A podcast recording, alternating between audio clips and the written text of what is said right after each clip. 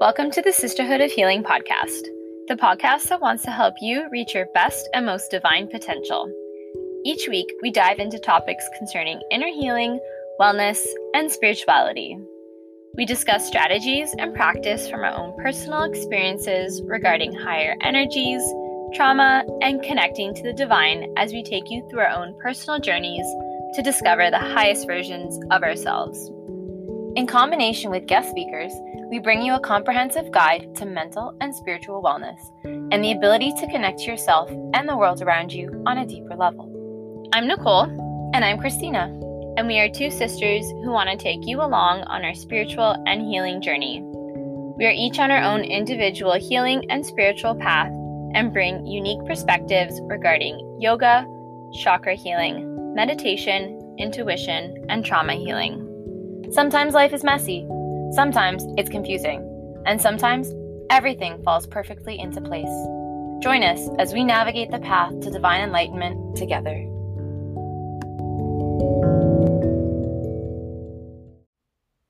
Today's episode comes with a trigger warning. We discuss suicide, miscarriage, grief, and breakdowns. Please decide if this episode is right for you. We're airing this week's episode on Wednesday rather than on Thursday because today, Wednesday, January 25th, is Bell Let's Talk Day.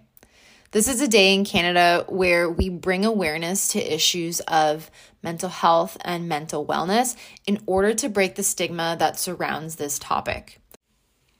Our guest today is Sara Foster, and she shares an incredibly powerful story about her own struggles and experiences with mental health and her journey to wellness. I think her story is going to resonate with a lot of people, and we deeply thank her for sharing it. So, without any more introduction, we introduce Sara Foster. All right, hello, sisters, brothers, and all non binary listeners, and welcome to another episode of the Sisterhood of Healing podcast. Today, we're here with Sara Foster, and Sara and I actually both went through the same self love program. And, you know, we never actually met, we didn't go through the same time, but uh, we're finally connecting, and it, I think it's going to be a beautiful conversation. It already has been so far. So, welcome, Sara. Hi, welcome. Thank you so much for having me. I'm so happy that you're here. Um, well, let, us get right into it. Let's get started. Can you uh, introduce yourself? Tell our listeners a little bit about you, what you do.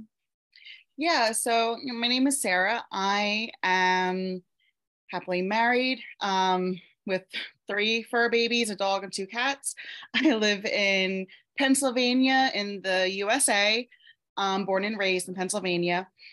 Um, I by day I am a nanny. I that's my day job. I nanny a really adorable infant, um, but I am also, as Christina said, um, certified self love coach and a Holy Fire Reiki practitioner. Very cool. So, um, our our show today is all about mental wellness, and we're going to be talking about your journey a little bit. And this is all like kind of in honor of Bell Let's Talk Day. Can you tell us a little bit about um, your origin story like you know you're a nanny by day um and self-love coach by night but like what kind of like brought all of this together? Like what's your what's your origin story? What's your story? Well when i was 14 i was diagnosed with anxiety and depression. I spent many many years i, I probably say a solid like a decade going through ups and downs and cycles um being feeling like like everything's fine and then going to like the darkest of the places. Um i've had just so many trials and errors with meds years of therapy. I i was just like you know basically surviving. And um it got to a point where um i was just you know trying so hard to like find what would bring me joy and i was um i was just you know going through what i like thought life should be like and the and you know i had just finished college. I was you know teaching. I was an early childhood teacher. Um and I was thinking that teaching was the the career I wanted, and um, and turned out later on that it wasn't. Um, but in the midst of teaching and just trying to basically be an adult and build my life, um, I was, you know, I, I got engaged and it was wonderful and it was beautiful. And at the time, I was a substitute teacher. And if I don't know how teachers are paid or subs are paid in Canada, but in the USA, they are paid very little. So my thought process was like, okay, um, if I am going to plan a wedding, I am going to, we're going to need more income. So the funny thing is, I actually became a Mary Kay consultant. if anyone knows of yeah. Mary Kay or any of those types of net, um, networking businesses, um, I was using their products and I was like, you know what, let's make some extra money here. Um, so that's what I did. And the thing about Mary Kay is they were really big on personal development. And it wasn't always just like how it's how do we make a sale and everything. It was how do you tap into yourself to build your confidence, just to make you like feel like you love you to mm-hmm. show others. Like you have to like love on yourself to love others and that's when i that's when it actually like really clicked and it really started because i wasn't doing too much of that prior um especially when with teaching teaching is a very um like it's a very it's very stressful. It can be so rewarding but you're always having something to do. There's always something on that to-do list right? Um so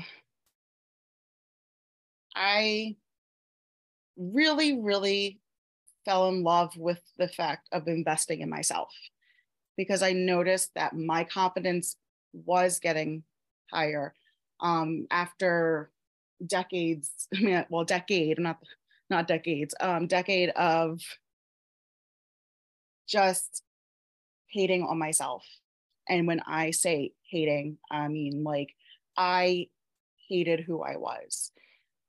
Um, I hated everything about myself. My self worth was little to none. My inner voice was the meanest voice. If it was a person, be the meanest person like you would ever meet in your life. It was it was terrible. I was horrible to myself. Um, so once I actually started to kind of see the the switch of the voice and saying like nicer things to myself and putting that time and love on myself i was like okay this this feels good and this this needs to keep going because when you go through depression anxiety any mental illness really any type of hardship really and your brain is basically just constantly just saying the most horrible things that anyone could ever say all the time it is just tiring it's tiring. Mm-hmm. Um, and I was tired. So that's when it like started and I just kept going. So then once we got into 2020, um, the pandemic hit, I was, you know, I was still teaching at the time. I, you know, the schools closed, everything closed. And my wedding I was supposed to have in 2020. That wasn't happening.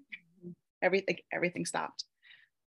And I had a choice and I knew I had a choice. It was either I let the pandemic swallow me or I or I, I ha- or I fight and I keep doing what I was doing. So I started the concept of practicing gratitude daily. Um, and it's and it's hard and it was hard to find like good things when like the world's legit crashing down around us. Like people are sick, people are dying, jobs are closing. It's it's like it was just it was something like it was just so unbelievable and i think you can agree with me. Like mm-hmm. i don't think we ever thought something like this would ever happen and it was so surreal. Yeah. When my the school i worked at did close down i did go into nannying and you know a lot of parents they were in the same boat they had no childcare they had to work still they had no childcare so we they were hiring whoever like nanny like care.com was popping because there was like, thought of that. yeah, that's true. Because like everyone needed childcare. So I did get hired as a nanny. Thankfully, my my husband, well, at, at the time we were he was just he was still my fiance. Um he was working, we both had an income, and I was like, this is amazing. This is I'm so grateful for this.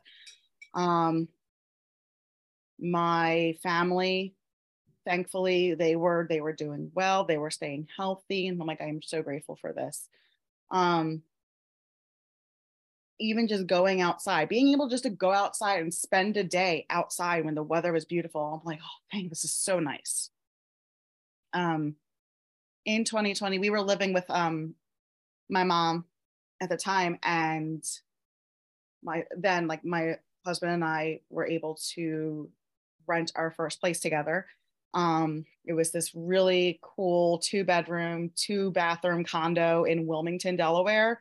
And it was beautiful. It had the view of the Delaware River and it was, we loved it. And we were so happy. We, and again, like, so I was just like, oh my goodness, we were so grateful for that. Yeah. And also the, the big, the big thing was, despite COVID, I still got married. Mm, congratulations. Thank you.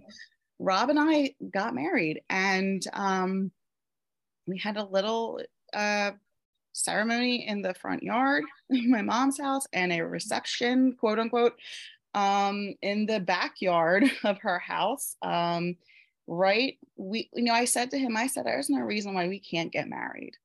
Like we can still get married. We might have to wait for the big wedding, but we can still get married. Mm-hmm. And we were able to do that. So for that, I'm extremely grateful. Mm-hmm. And I noticed as I was just practicing gratitude, like I was able to keep my head above water, basically. Like I was able to still feel good in the midst of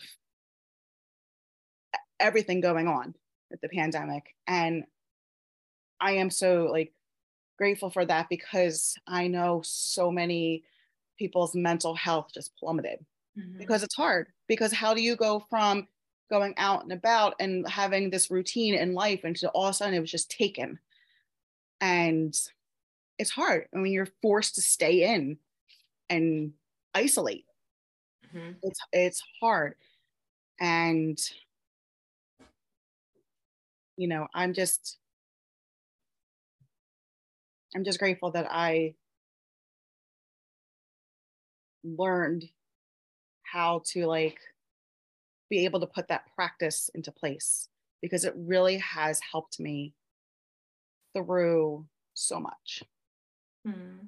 Is, um, this, is this something that you've done consistently? Like, is that like what what does your practice look like to make it as effective as it has? Because it just sounds like gratitude has like transformed your life. It really has. Um, and I think when I started doing that, I really that's when the self-love like really like it all kicked in. Um because I was able to give that love for myself. I mean, we'll give my love to others. It's like, well, why can't I do that for myself? Mm-hmm. You know? Um when I started doing the gratitude, I started also investing in myself. Like if I'm able to do that, I can put more effort into my physical health and put effort into my mental health and my spiritual health and all this other stuff. And so basically what I what I do now is I do have a gratitude journal and I do write something every morning. And if even it's just like I slept well last night. well, thank goodness, because now I have to go take care of an infant. So, and babies are tiring. So, um, grateful for that. Um, it just makes me, it feels good. And also, I'm a big believer in what you put out into the universe comes back to you. Mm-hmm. So, I try really hard to do that. And some days are harder than others. I'm not going to lie. Some mm-hmm. days it was really hard to put that gratitude out. Um, and I can get more into that um, in a little bit, but it is a practice. You're not always going to do amazing every day. Your best and 100% is not going to look the same. And I, I, I remind myself that as well.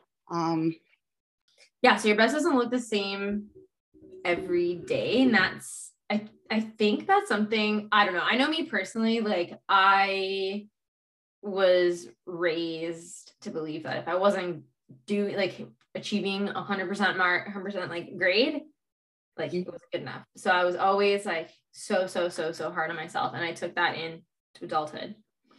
And now I'm like, well, I did all this yesterday. I do not like you have to learn to be so kind and to yourself and like give yourself so much grace. So like good for you that you recognize that because like you said, like today's not going to look like yesterday. Tomorrow is not going to look like today. Tomorrow you might run a marathon. Today you might just want to crash on the couch and like do nothing. And like that's that's okay. Like that's the best you do today. Like you could do today. And I know like with mental health, like and mental wellness, that's that's like that's a reality. Like you have to give yourself that grace to know like it's okay if all i want to do today is lie here. Or like today i got up and i brushed my teeth. Like that's an achievement. That's a win. Yeah. That's a win. Sometimes it's hard to even do that. Especially when you are struggling with a mental illness and it is it is coming in hot that day, basically. so I hear that. I, I hear you. Yeah. Can you, if you're comfortable, um, like just just so the listeners maybe know that they're not alone and mm-hmm. that you share um, their experiences if you feel comfortable do you mind telling us a little bit about like what your experience with anxiety and depression was like oh absolutely i am an open book and i will be happy to share that because I feel like um, though we've made strides in um, ending the stigma of mental health, um, it's there's still it's still being stigmatized. Mm-hmm. Um, so the barriers I have faced with everything, like just all my all my experiences of just going on this self love journey, basically has been my anxiety and depression just really fighting to be upfront and present. Um, at the end of 2021, say around summertime, um, I noticed my anxiety was coming up a lot. Um, and I felt like I was trying to navigate it as best I can, but there were so many outside factors. Mm. Um, for one, that beautiful condo that we were renting, we had to leave because um, of finances, financial struggles were the financial struggle was uh I mean it was it was pretty bad and it took a toll. On top of that, um, my grandmother, who I call my mom mom, um, she, she was diagnosed with dementia in 2014 and unfortunately we she was now hitting a rapid decline. Um, so at the end of 2021 not only did we leave our condo and we moved back into my mom's house um, but she was rapidly declining and she did pass away on december 29th in 2021 um, so i basically was entering 2022 with grief and grief is very tricky because you if you think you're doing okay and then all of a sudden you're not. Um, and grief fuels the anxiety and grief fuels the depression. So i was just letting myself go through it and i was trying to pick myself back up get back into the habits that i was doing because and I think a lot of people could relate to this when you are in a depressive episode or an, an anxiety episode everything I feel like around you just stops. Like that's what happened to me. Like everything just stopped. I was doing so good. I was on a roll. I was consistent. And then it just stopped. And then the negative self-talk kind of plays back in like, well, you're, you know, how, and I was at this point in the co- like course, I was still in the course and of the self-love co- uh, course. And like, how are you going to be a self-love coach? You can't even take care of yourself. It was just that negative, like, bam, bam, like, like I, it just made everything worse on top of that. Um, and as I am trying to pull myself up, I had this experience in February of 2022. And I actually really haven't shared this openly with a lot of people, and I'm going to do it now. Um, if I get emotional, I'm going to apologize now because it is something that really had, had really took effect on me. Um, and this is going to be a long, complicated story, by the way. That's so okay. Valentine Valentine's Day weekend. Um, I guess you all can figure what um, Rob and I did Valentine's Day weekend. So we're just going to leave leave it at that.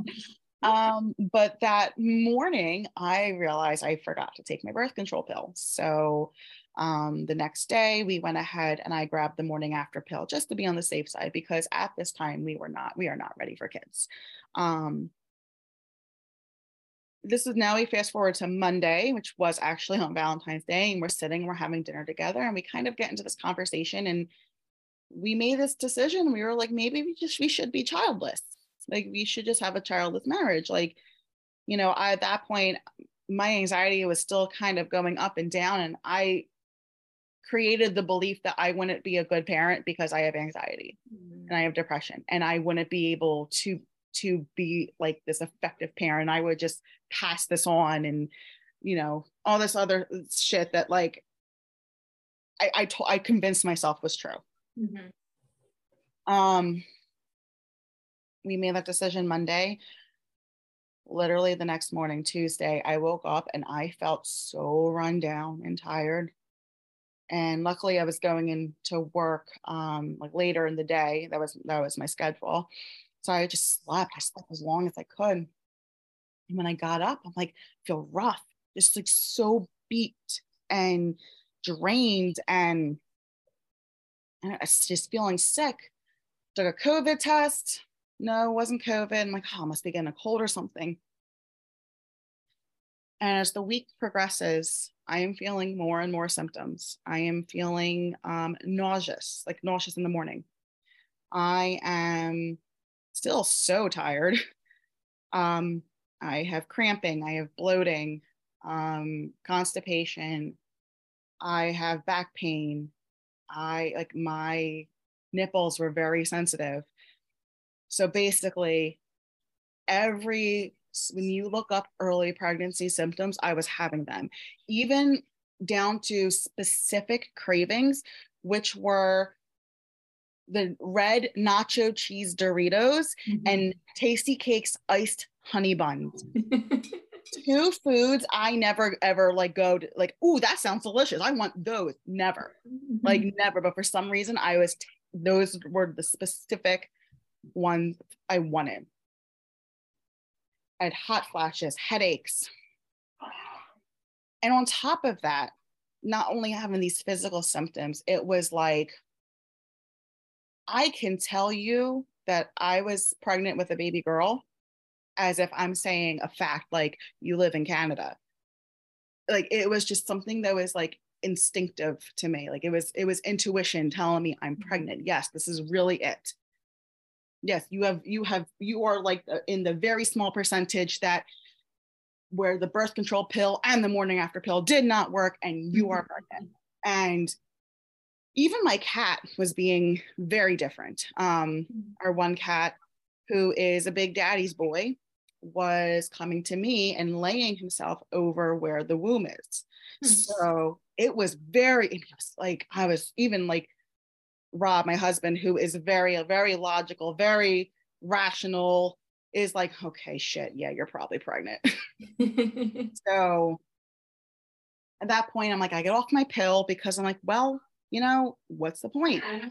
Um, I was taking a bunch of pregnancy tests, but it was kind of early, so it was still come up negative, but it didn't even matter to me because I was like, I know I'm pregnant. Yeah. And then I get this um I get I guess I saw I thought I saw like a positive line, which now I know is probably an evaporation line. Hmm. I thought it was positive. So the next morning I call my gynecologist and I say, like, yeah, I got a positive pregnancy. Um, I have all these symptoms, blah, blah, blah. And they ordered me to get a blood test. Um, the next morning, I was my blood test was scheduled. I was gonna go. I woke up and I was bleeding. Hmm. Um, so I was like, okay, I have my period and I'm not pregnant. You would think that that would have been a relief. Like, oh, like, thank God, like, this is not, we weren't ready anyway. We're living at home. We're trying to build up our finances again. Like, we're crawling ourselves out of a hole. Like, this wasn't the time. So, oh my goodness, it's great. I was heartbroken. Hmm. I felt absolutely heartbroken because, you know, in the midst of this like s- small amount of time, I planned everything out. I planned her name. I planned what the nursery was going to look like. I planned what what shifts we were going to make. I was ready to change jobs. Like I was like in planning mode. Mhm. Um and I was ready and I imagined this this future of having this little baby. And so when I woke up and I saw my period, it was like, well, damn. And I was emotional wreck all morning. I literally remember going downstairs from we wake up from from my room, go downstairs, go get breakfast. I pick up my phone and a Pinterest notification came up saying baby girl names, and I just bursted into tears. Um, but I saw the blood test that day. So I was like, okay, well, something's going on for me to have these symptoms. Mhm. You know, I did look up um, side effects to the or morning after pill, and everything said um, you get these symptoms just mildly for a few days after, and then it goes away. Well, my symptoms didn't start till days after Hmm. this um the pill wasn't right afterwards so i was like well, what the fuck's going on um so i go to get my blood test done and i don't know if this is in canada or not but we have something called labcorp and they have it um just either in like drugstores or just in its own building went to labcorp and um the particular one I went to, the system was down. The computers were down. Everything was down. They couldn't take anyone's blood. So here I am, a with tears just in the Walgreens, just passing the baby aisle and just holding back the tears. Um, I call my gynecologist once I get into the car and I explain the situation. I am like, well, I have I have my period, so I'm not pregnant. Like, um, but I still want to get a blood test done because I want to know something's going on with me. I want to know what's happening. And they said, all right, we'll let your doctor know and we will, you know, we'll have them call you back. So I'm at work and I get the phone call from the doctor. I step aside uh, because at the, you know, last last year I was with a 30 year old boy. So I had to like step away. And I stepped to somewhere private. I took the phone call and they said the doctor still wants you to get blood work because you could still be pregnant and it could be an ectopic pregnancy. And I said, okay, but how is that so? Because I'm legit bleeding right now. Like it's a period. And they go, hold on one minute. They put me back on hold. And then they come back on and they're like, doctor wants you to go to the ER right now. So I'm like, okay, which I did. I left work, went to the ER. So I'm in the waiting room and I have to be by myself because this this particular hospital still had COVID regulations in place. So I'm by myself in the waiting room for almost four hours. Anxiety attack. They're bringing me back. They're triaging me. They're they got blood work done. They sent me back out in the waiting room. I'm waiting, waiting, waiting. They take me back finally, and I'm in there for another hour. And after a urine test and a blood test, I was never pregnant. Hmm. So I said, So what was happening? And the nurse said, What they don't say about those morning after pills is that they can cause extreme symptoms like that. The body literally mimics a pregnancy. So that way, when the egg drops, it thinks it's already pregnant and it'll just keep going. Wow. And it can last up to two cycles. Did not. I didn't know that. I've taken the morning after, uh, yeah, the morning after pill before. Never had those types of symptoms. Never. Mm-hmm. Not even like days, like right afterwards, and for a few days, like like the internet said. Never had anything like that. So, and the doctor's like, well, you must be relieved. Well, and I'm like, yeah, I'm relieved because my the three choices were either A, I'm not pregnant, B, I'm having a miscarriage, or C, there's an ectopic pregnancy. And either and B, if it's B or C, my baby's dying and I'm in mm-hmm. danger. Like that's mm-hmm. literally so it was like I'm relieved that it's not anything like no one's in danger. Dangerous, yeah. But my heart was broken. Mm. And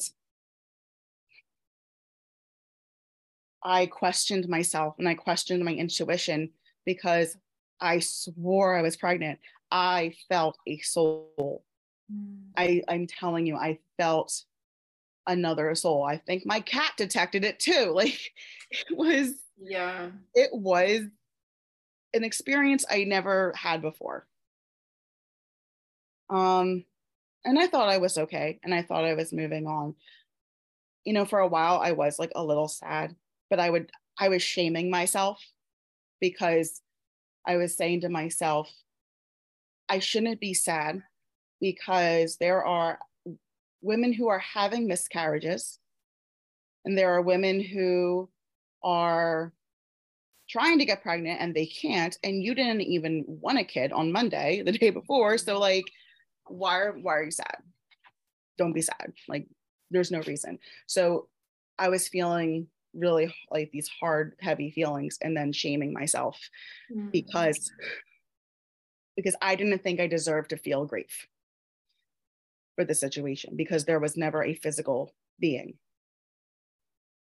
And I thought I was okay until a month later when Rob and I were in Target and we passed the baby aisle and my body just like started shaking mm-hmm. and I felt my heart racing and I was going into like an anxiety attack and I was holding back the tears and I was getting hot like I was like panicking and and almost like like the grief was just coming back up again.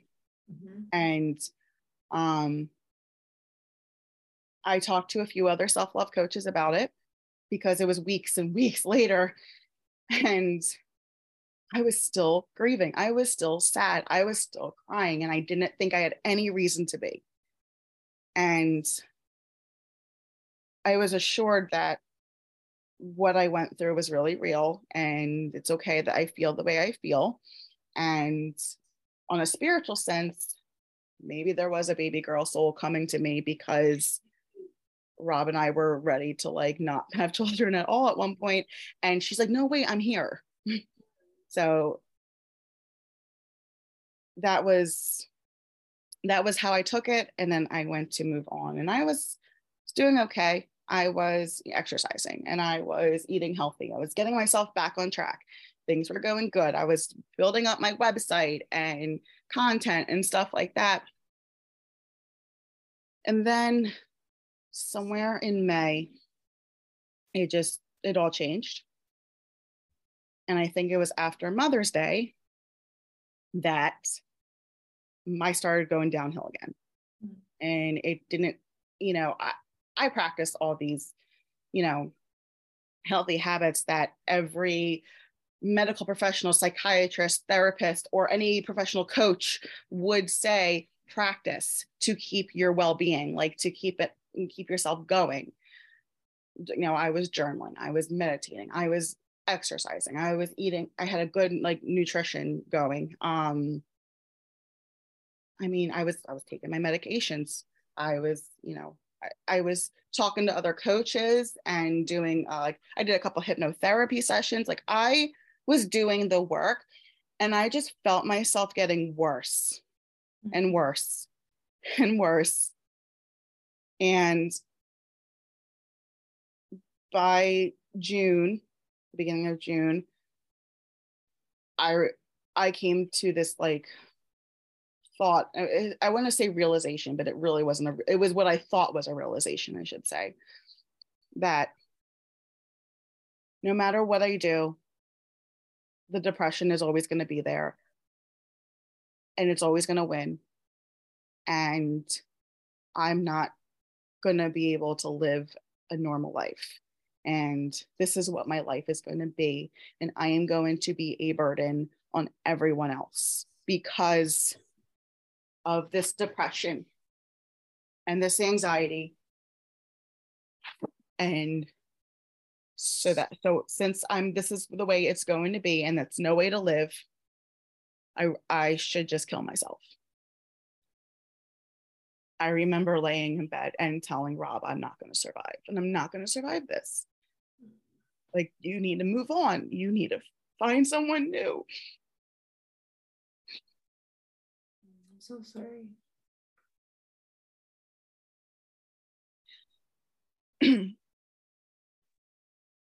and I was actually had a bottle of Xanax and I had it in my hand and I counted it out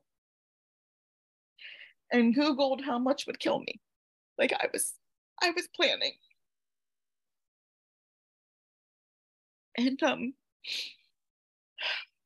on, on June 4th, it was a Saturday, I was still here. At that point, I had texted. There's a couple crisis numbers that you can text, and I and I did. Um, on June 4th, we woke up Saturday morning, and we both slept late, and we missed taking our dog to the groomers. And that was it. And that was it. Something so small and minuscule like oversleeping and not missing a grooming appointment. Mm-hmm. That was it. And I, I said, I'm done. I said, I can't do this. This is what life is going to be like. I'm going to forget things. Not, I'm, I'm useless. And I'm, I'm not being a good wife, not being a good daughter, not being a good pet mom. Like I'm not, and I wouldn't be a good mom to a human either. So that's it. I packed two bags and um, wrote a goodbye note to Rob and my mom. I left my wedding, my rings, my wedding ring, my engagement ring with the note for Rob. And I got in my car and I left. Um, I didn't make it far. um, I got like in Delaware, got to Delaware, and I had my phone on Do Not Disturb because there was nothing that anyone was going to say to make me come back. And somehow my one, of my best friends calls came through. Um, and she's you know we've been best friends since we were six years old. She knows me. She knows everything I've been through. Her mother deals with mental illness too, so she she knows she knows the whole procedure. Like she knows what's happening. Um,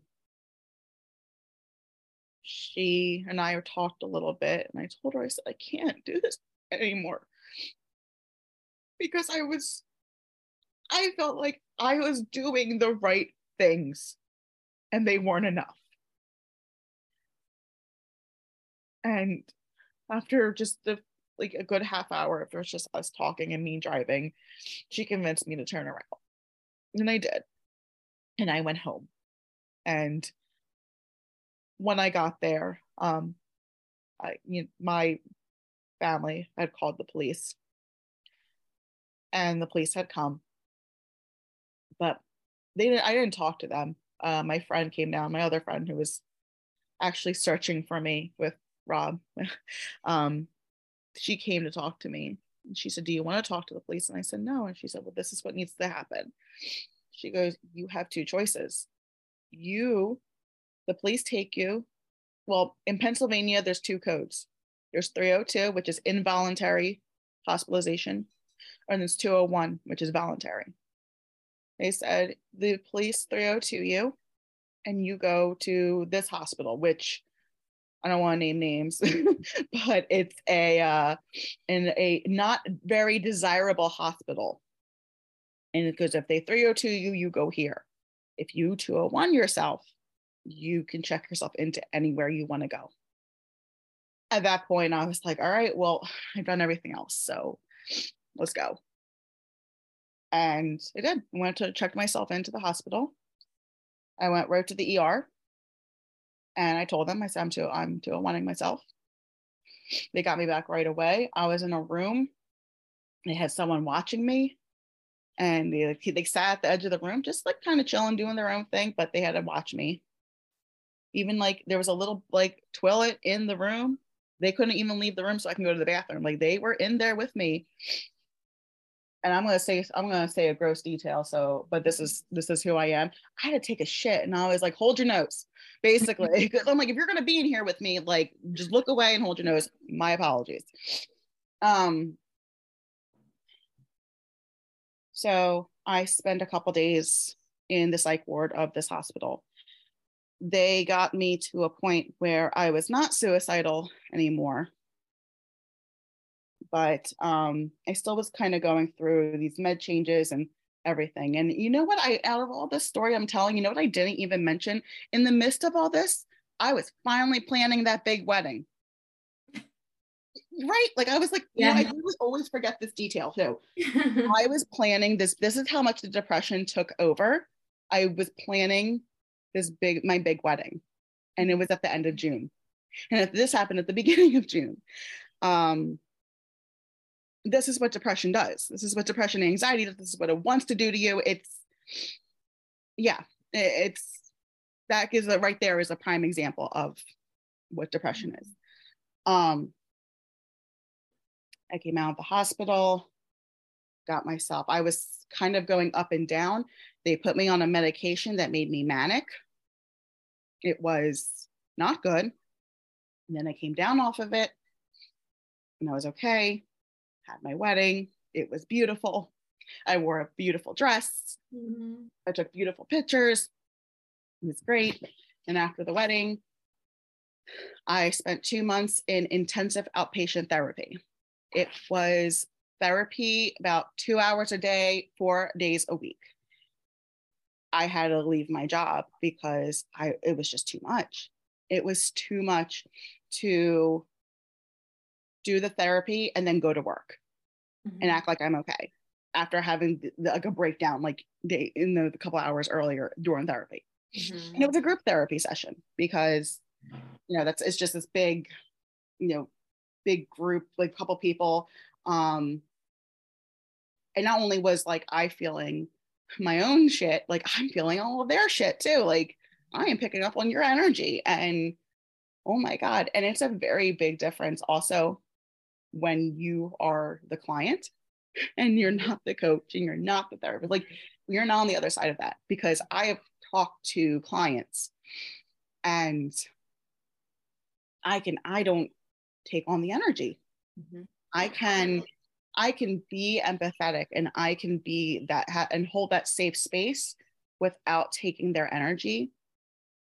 But when like I'm on the other side, it's it's just different. It's just very different. Um, so after IOP was done, I put myself back into therapy. Like I go on my own. I talk to other coaches. I went back over like everything I've learned in the self love coaching course. Um, Rob and I did move out of my mom's house and we are back in, in our own place. And I started um, getting better again. I um, thankfully I talked to my psychiatrist and um, you know, we, we found a good medication combo. And I, oh, also in the summertime, I guess when I got certified for Holy Fire Reiki. Mm. So it was, um, busy, busy. It was just a busy, like I'm telling you, like the depression really did take up the bulk of the year, but then like all these amazing things happened too. And I'm like, oh wait, yeah, that did happen. um, but I think, you know, also due to the the long lasting depression, mm-hmm. I now have a lot of brain fog. Mm. And I've been having sleep issues, um, which probably has to re- be related to my own my health, other other reasons. But um, I did find out also now I just have sleep apnea now I have to get the mask. Yeah, the mask. Yep. yep. and but then I'm like, oh my god, that probably fueled everything because I wasn't sleeping, but I thought I was, and I thought it was the depression. But that was my most recent experience with it. That it was not the first time that I have hit an all-time low in dark place that I was suicidal. I've hit that point a couple of times. This is the first time I went to go carry out the plan. Um, I remember um, when I was in the hospital, we had to do all these group therapies. And I introduced myself and I said I was a self love coach. And I kind of made the joke like, I'm a self love coach, but here I am in the hospital um, after like I wanted to kill myself. And then I stopped for a second and I was like, no, wait a minute yeah um this actually shows that i'm a i actually do love myself because i wouldn't be here if yes. i didn't love myself yes. so even though i was struggling even though my thoughts were put you know were all shit that was not true um i still was practicing self-love because no matter what was happening i was still trying Mm-hmm. I was still mm-hmm. trying to just get to this good place that I know was going to be there at some point, mm-hmm. but it's hard. It's hard. Sometimes those thoughts seem really real and they're not. And it's like a very big reminder that thoughts are just thoughts. Yeah, they're so powerful. Oh my goodness. Well, thank you for feeling safe enough to share that. I know you said that's the first time you shared that. It's just like such a like a deeply moving and powerful story and such a like a vulnerable story and i know there are so many other people who have experienced that who can relate and so i appreciate you and i'm sure a lot of the other listeners the listeners appreciate you being so open and so vulnerable and, and just like taking the time to talk about that because like it's not easy. And like you said in the beginning there's just so many stigmas still associated with mental health that like we we hide it for years. We hide it for years and we struggle silently and mm-hmm. and it shouldn't be like that. But yeah you, like you said you love yourself enough to to do the work number one to like do whatever it takes to you know like work through the struggles and and like you've done the work you you you ultimately have put yourself first. And i think that's such a beautiful thing. And i think you know having gone through struggle as a self-love coach you made the joke when you were in your group session but it just makes you so much more authentic like like you and relatable like you get it you just get it and i think that's really relatable to people and i think you are so brave for sharing. Honestly, thank you so much. I feel so honored that you shared your story. So thank you. Thank you so much. Before we say anything else, like just thank you. So thank you. Thank you so much for holding the space so I can share it. Oh, I appreciate it. I really appreciate it. Um, so you had a very, very big year, like ups, downs, in between, and you're on the other side. Um, what were some of the and i mean you did everything. You did everything to help yourself. You know you were in a really good place. What were like some of the the barriers that you hit? I know you had said like mother's day kind of like triggered things but like what were what were some of the barriers that you experienced on your journey when you were trying to like get out of um you know get yourself to a like a good place um there was, you know, in the beginning, there was um, lack of availability from my previous therapist, who was mm-hmm. absolutely amazing, but she has switched to a different practice and her availability was so limited. And when you are in a rough state and you need someone and they're not available for like two months. Mm. like okay mm-hmm. i might have to find another therapist or um another big thing was you know finances. We have health insurance in america and you know what i'm not going to even open that whole can of worms because that can be a whole other podcast episode. Sure can but if you are any if you either live in the us or you are familiar with the healthcare system in the us i might you know you already know and i'm not going to go into it anymore but paying for therapy was hard and paying for the psychiatrist was hard um, especially when you are going through financial struggles mm-hmm. um, and then when i first was feeling these feelings and having a rough time and i was trying to tell my psychiatrist who was a different psychiatrist than the one I have now, he didn't really um, believe me. Hmm. And I've never had this was never came from him before. He really just wasn't listening to me. Hmm. Um, I basically said I was having suicidal thoughts, but I was like still getting up and going to work. And he goes, Well, then, like, you know, you're pretty much doing okay.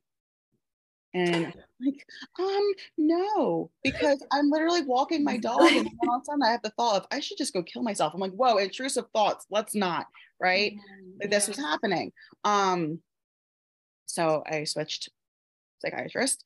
I had to find a new one. And sometimes it's really, really hard to find yourself a, a new doctor, a new therapist, and all the things that you need either because one lack of avail- availability two they don't take your insurance and three even if they do take your insurance you still have a large ass copay. Mm-hmm. or there's a deductible and you have a large deductible which at that time we had a large deductible. Um, so that was a huge huge huge barrier was finding the finances but you know we were going to make it work because i needed to get better. And so we did. And then so you know i when open enrollment came around in Rob's job, because that's who I'm under, we switched. We switched to another plan, and it, which makes everything so much easier now because uh, the copay is lower, deductible was lower, and it was good. I know that's one of the struggles here in Canada is like, yes, we have universal healthcare, but that like therapy, psychiatry, like that stuff is not covered. And even if you have a really good job, there's only a certain amount of sessions that are covered. So mm. it it yeah, it does make it really difficult to access the the sources that you need for the amount of time that you require or for like even like finding a a psychologist or psychiatrist out here like you like saving with you it's it's a process you have to wait and and you know i know like during covid the need went way up and particularly in the city that i live in like mental health is we're like um our city is like like health sciences capital but like there's such a need for more mental health resources. Like i think it's one of the things that's lacking in our system in the city and it's so it's so difficult. It's so difficult and i'm i'm so sorry that you were like dismissed by your doctor as well where she's like well you're, you're having these thoughts but you're doing well. Like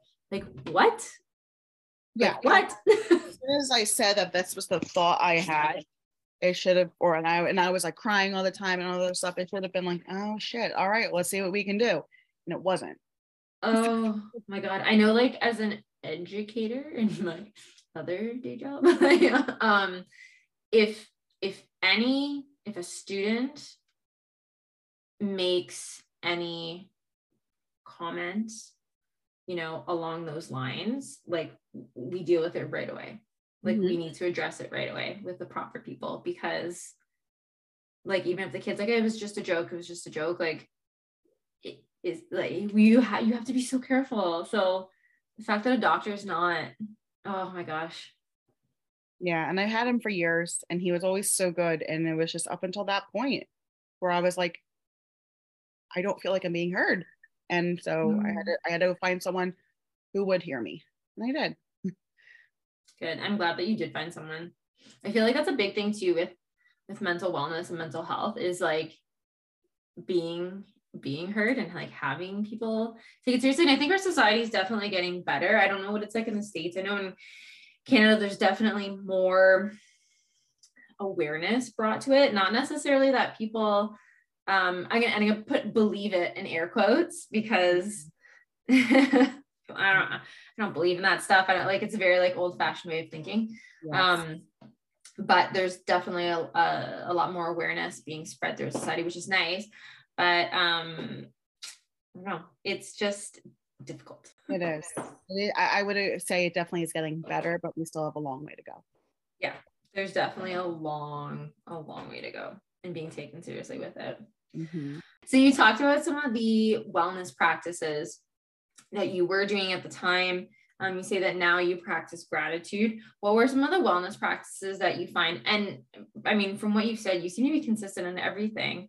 What are some of the ones though that really that like really helped best support you or like really got you through or or like you really really couldn't do without like what are some of those supports that work for you some of the practices movement will be one of them um because it does release those dopamines and it first we just feel it feels good just to move your body sometimes especially when you were isolating for so long mm-hmm. um my favorite thing to do is to go for a nature walk. Um, I am a huge mm-hmm. nature buff. I very much talk to the trees. yeah. um, I have put my hand on the trees and I feel that like grounding. I'll stick my feet in the grass, the bare feet, I will ground. Those have been most helpful. Mm. Um, connecting with nature has been my mm. biggest like relief. Um, meditation I have been practicing meditation. I'm not always like the best with it, so I need to do it more. I will be perfectly honest. These recently, and it hasn't really been, but um, every day is different. Every day is different. Every day, that's right. Every day, your best is going to look different. Um, but I do find that meditation kind of re-regulates um, my system in grounding, grounding techniques, mindfulness practice has been key. Those um, using like your senses, right? Like the five, four, three, two, one technique. I can get down to three and I'm all right. Like if I feel myself getting an anxiety attack, I'm like, all right, five things you hear, four things you see, and I go go down the list, or I start reading things. I read the room. So just being present in that moment has mm-hmm. been so beneficial. Um, That's so interesting because you're not our first guest to say like to attribute being present to helping them with whatever it is that like they need support for. So yeah. it it's I don't know when you when you said that like helping to be present that really struck me as important because it's it sticks with so many people and so many of us are not present in so many different ways. Right. Struggle to be. Right. And sometimes the presence and what you are dealing with is not always the best. Mm-hmm. And I I acknowledge that. Like I I understand that. I understand mm-hmm. I understand like trying to be present in an environment that is not serving you. Mm-hmm. It's, it's hard. So that's when gratitude can fall into place mm-hmm. where you can, you know, let's just say, all right, yeah, like you know what, this living environment is shit, but you know what, these leggings are fucking cute, and I love them. And I right? Like, oh, what a good pair of leggings. Yeah. Turn your day right around. That's right. That's right. And no, and I'm saying this in a way of helping you find something in the present moment, not the toxic positivity of just be grateful. Of course. Of course. Um, because yes, like, oh girl, thanks. Um, like right? Because that's what, you know, some people really think they're helping when they're just like, well, just cheer up. Just be grateful for this thing. There's so many people who have it worse than you. I'm like, okay, thanks. That's so dismissive. That's so dismissive. The amount of times like I've heard that said to other people or have that said to me, like whatever, I'm like, you know what? But I'm still sad right now. I'm still really angry at what just happened. I'm like, I know people have it worse, but today, right now, this is what I'm feeling, and this sucks. And yes. to be seen and to be heard is so important. Yes, absolutely. And actually you've just like led me into something else I was going to say. Um, something I really felt like I finally it was like the aha moment was self compassion. Mm, yes. Um, you know, like if my friend came to me and was like, oh, I didn't get up and do my workout this morning, I wouldn't be like, oh, you stupid bitch. Like I just like wouldn't like, I wouldn't say that to my friend and I wouldn't shame them for just not doing a workout. So like, why am I going to say this to myself? Exactly. Like, we do this to ourselves all the time. Why are we doing this to ourselves? This is what fuels the negative talk and fuels the anxiety and fuels the depression. And then as we go into spiral and cycle. So when I just stopped and it was like, like, hey, I know you're anxious right now. Like, yeah, this really sucks. It sucks that you feel that way. We're gonna, but we're gonna be okay let's just get through this one at a time. Even just something so simple like that. I've learned to just be like, all right, think I got this. Yep. Being able to move through these emotions better. I honestly find that when you were saying that, sometimes, sometimes that little pep talk, like in front of a mirror, like, I am so angry. This, like, this isn't fair. Or when this person did this, like, I like literally talk it out with myself in front of the mirror and then, like, just like let it all out and be ugly and be whiny and be whatever. Cause I'm like, one, if I share this with someone else, I'm going to sound batshit crazy. and two, or like it's hard when you're you're experiencing really heavy emotions. Sometimes it's hard for people to hold space or people aren't able to hold space or like don't know how to hold space or whatever. So sometimes you do have to do that for yourself.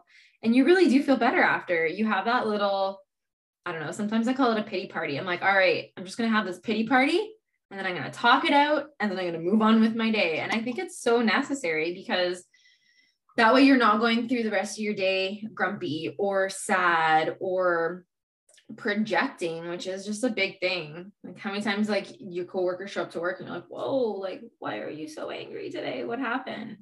Right. Mm-hmm. So I mm-hmm. think it's it's important to take like those couple minutes with yourself to have those, I don't know, I call them pity parties and i say that with like all the best intentions like no no um downgrading that there but but yeah you. and like it works. It works. Yeah i think whatever you need to do in that moment to acknowledge those feelings because they're coming up for a reason. They're your feelings. Mm-hmm. we can't help the feelings that come up Mm-hmm. Um, we can't help the thoughts that come to our head. And I started doing this, especially after where I've had moments where I have projected my anger and my anxiety on others. yeah, and that's not fair. That's not fair to them. And you know, and you, I, you know, then I feel like shit because I was so mean to somebody. Yeah. I was like, wait a second, no, like this, I'm not that person. Yeah. Um, but yeah, you know, adding, adding, doing that along with um other practices such as you know keeping a, a positive feed going on. You know i'm watching shows that make me smile and laugh or that mm-hmm. entertain me. I'm reading books that are like you know surround around around personal development or i'm listening to podcasts like yours that are that are inspiring. And um you know taking off the negative social media and keeping the positive. Um you know, practicing manifestation and affirmations and um, journaling. Journaling is such a, I know you've talked about on your show, such a good tool. Love it. Such a good tool yeah. to either process what's going on um, or you can do like a, um, what's the word? Hmm, not theme, like a prompt. prompt. Oh yes, yes, yes, yes, yeah. You can direct a prompt. It really or you can do some shadow work, or you know, um, I've also, you know, when we talked about this in our course, intuitively eating, and just mm-hmm. actually mm-hmm. enjoying food for what the food is doing, and not, you know, oh, this is bad food, you know, just, you know, just putting now I'm not like, you know, popping Reese's every single minute, but you know, that would be okay. either, I mean, that wouldn't be, I mean, that would be fine. But my cholesterol might be something different, but cholesterol might not be happy with you, but no, but I'm happy. Yeah. I follow, I, I would say I follow the 80 20. Like, mm-hmm. I get in all my nutrition food that's good for my body and it's good for fueling me. And then the 20% is like, all right, let me get in the the these uh wings right now because Yeah. These are delicious. You have to. yeah. I mean, you have to do what makes you happy and without, you know, feeling like there's consequences. Mm-hmm. Because there isn't. I mean, you can enjoy an Oreo or two. A hundred percent you can. like like just do it like you can show yourself that love and compassion for and by through having an oreo instead of making yourself feel guilty and mm-hmm. horrible and fueling those negative thoughts and starting this the cycle of spiraling down Yeah, and a lot of time, and I mean, it sounds it's so much easier to say than it actually does. Like it's in practice, it takes work and it takes practice, right? But mm-hmm. but just to change simple thoughts like that, where you know you pick up an Oreo, and rather than saying like I shouldn't eat this Oreo, it's bad, and like guilt tripping yourself, just say like, you know what, this one Oreo is gonna make me happy. This one Oreo is delicious. Like just changing your thoughts in simple ways like that and then they just multiply. It multiplies and it it begins like you begin applying it to different aspects of your life. And you don't notice you're doing it but you start to do it. True. Very true. It's a ripple effect. Yeah have you heard of i just heard this the other day on social media like the lucky girl syndrome? Yes. Yes i did. I saw it on tiktok and then i had a friend actually was like hey have you heard this on this trend on tiktok? And i'm like yes i have and i've been doing it. Yes. I've been doing it, and um, it, I think this is again, this can be a whole other podcast episode of just like talking about manifestation and stuff like that.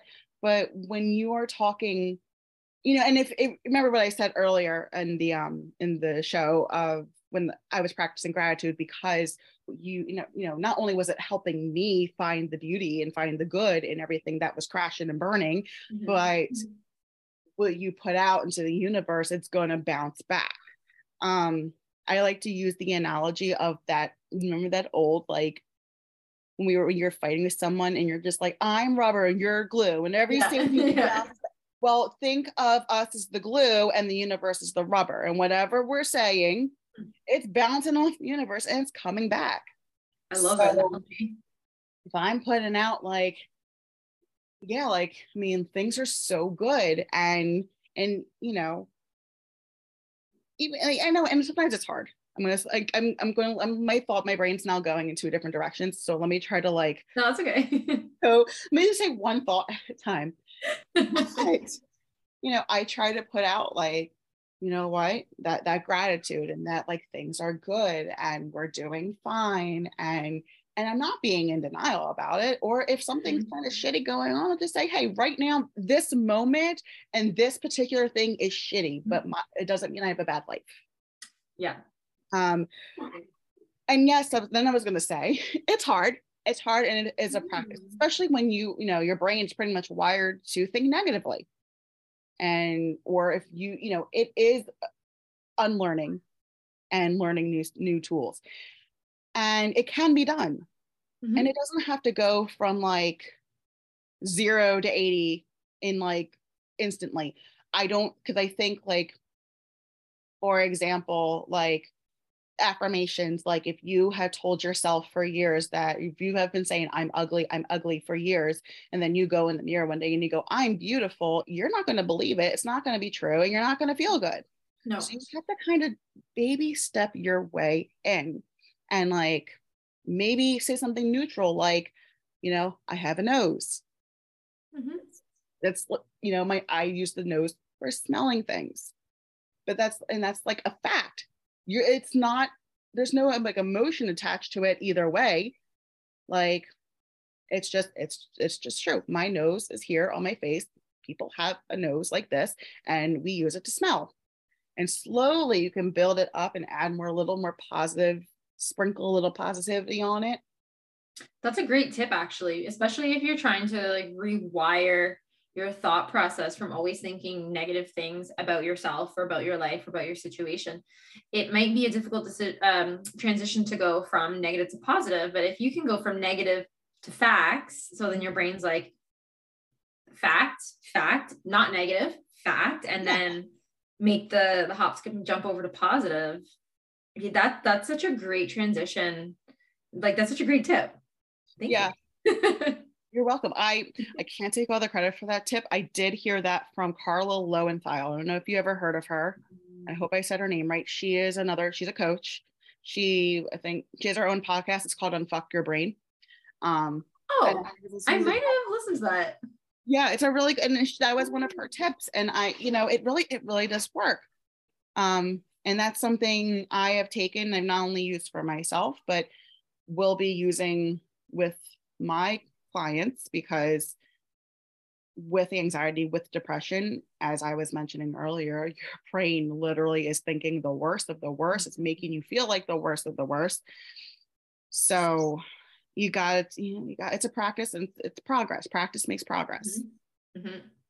yeah and for like people listening who might not have ever had you know mental wellness or might not be aware or whatever uh, issues i'd say like to always be kind to people who are going through these struggles. Um as you were you were talking about you know how you always think negative things and it's a, it's a process and um I can I can think of a handful of people who the sky is always falling and in my head I'm like that doesn't seem like logically I'm like that doesn't seem like that big a deal but I know that that person is struggling with X, Y, and Z. And so I know to them that is a really, really big deal. And I think that oftentimes people are so dismissive because they're like, that's not a big deal. Why are you worried about that? But they don't understand how, like, in that individual's head, it is a really big deal. Like it is a big struggle. It is something that it just seems so insurmountable. And so I think when approaching anybody, because you don't know what someone is going through, just like be kind and have a little compassion. Absolutely. Absolutely. And, you know, to add on to that, even if the, that little thing is not really a big deal, if you may think it's not a big deal, it could have just been the last straw. Mm-hmm. Like when I was saying, I woke up, we missed my dog's grooming appointment, and that was the last straw to just make me break. Yep. You, you yep. never know. You never know. Yes, always practice aim for kindness. And sometimes, you know, everyone is struggling with something. Sometimes it's hard. Sometimes we fuck up. Mm-hmm. We make mistakes. Um, but We're all this together. Yeah, so we, we forget this. sometimes. Yeah, we got this. We, you know, you know, if you ever make a mistake and you're not kind, then own it. Own it. Be like, oh shit, I'm going through shit too. Yeah. And, like everyone's going through shit. And I think people appreciate that too, just to know that they're not alone. Because I think we all feel like we are alone and we are carrying the weight of the world on our shoulders. Yes. So agree with that. No, no one is, we are not alone. Definitely. No. So, if you had some advice you could leave our listeners with who might be struggling with their own mental wellness, their own mental health journeys, um, what advice would you leave them with? I would first, I, am probably going to like repeat myself. I'm going to sound like a broken record, but give yourself compassion. Mm-hmm. You would be compassionate to others.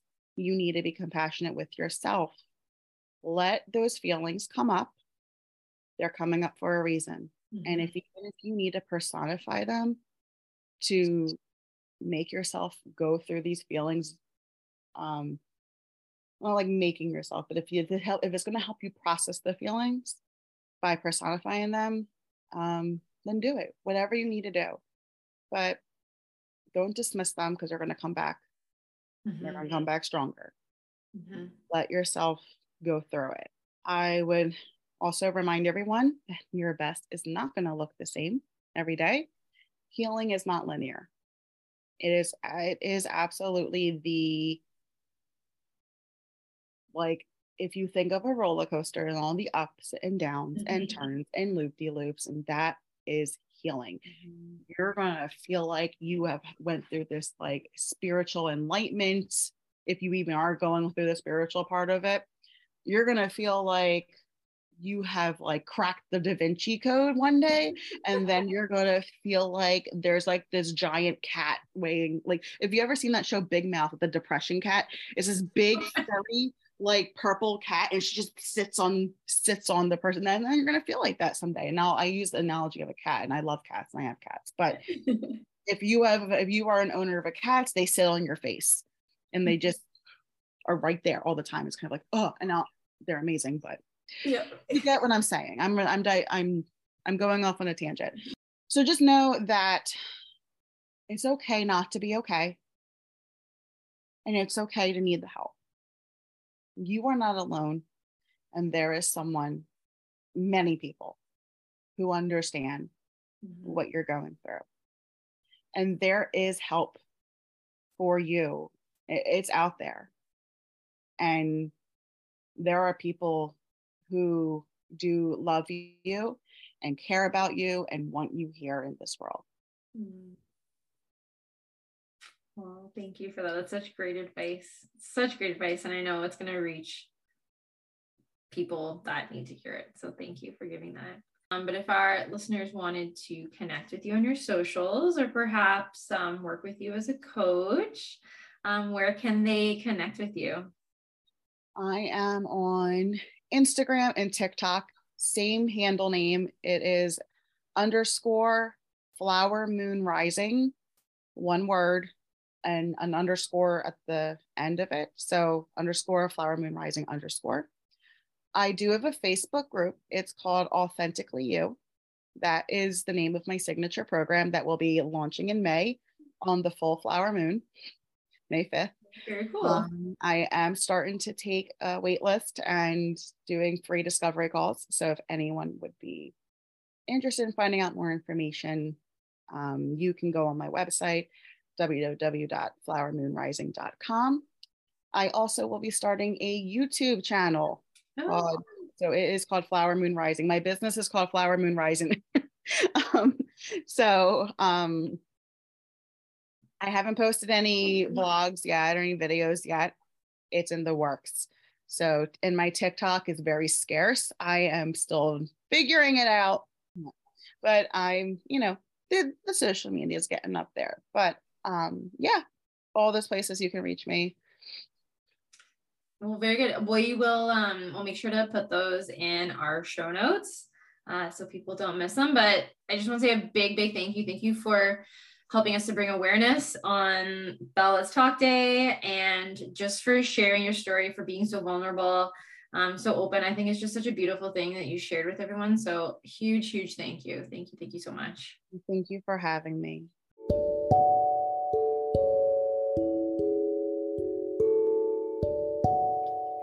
That's it for our show today. Thanks for joining. Remember, you can always reach out to us on our socials on Instagram at sisterhood underscore of underscore healing or on TikTok at sisterhood of healing. We love to hear from you, so please reach out to us at any time. Thank you for journeying with us today. We'll see you next time.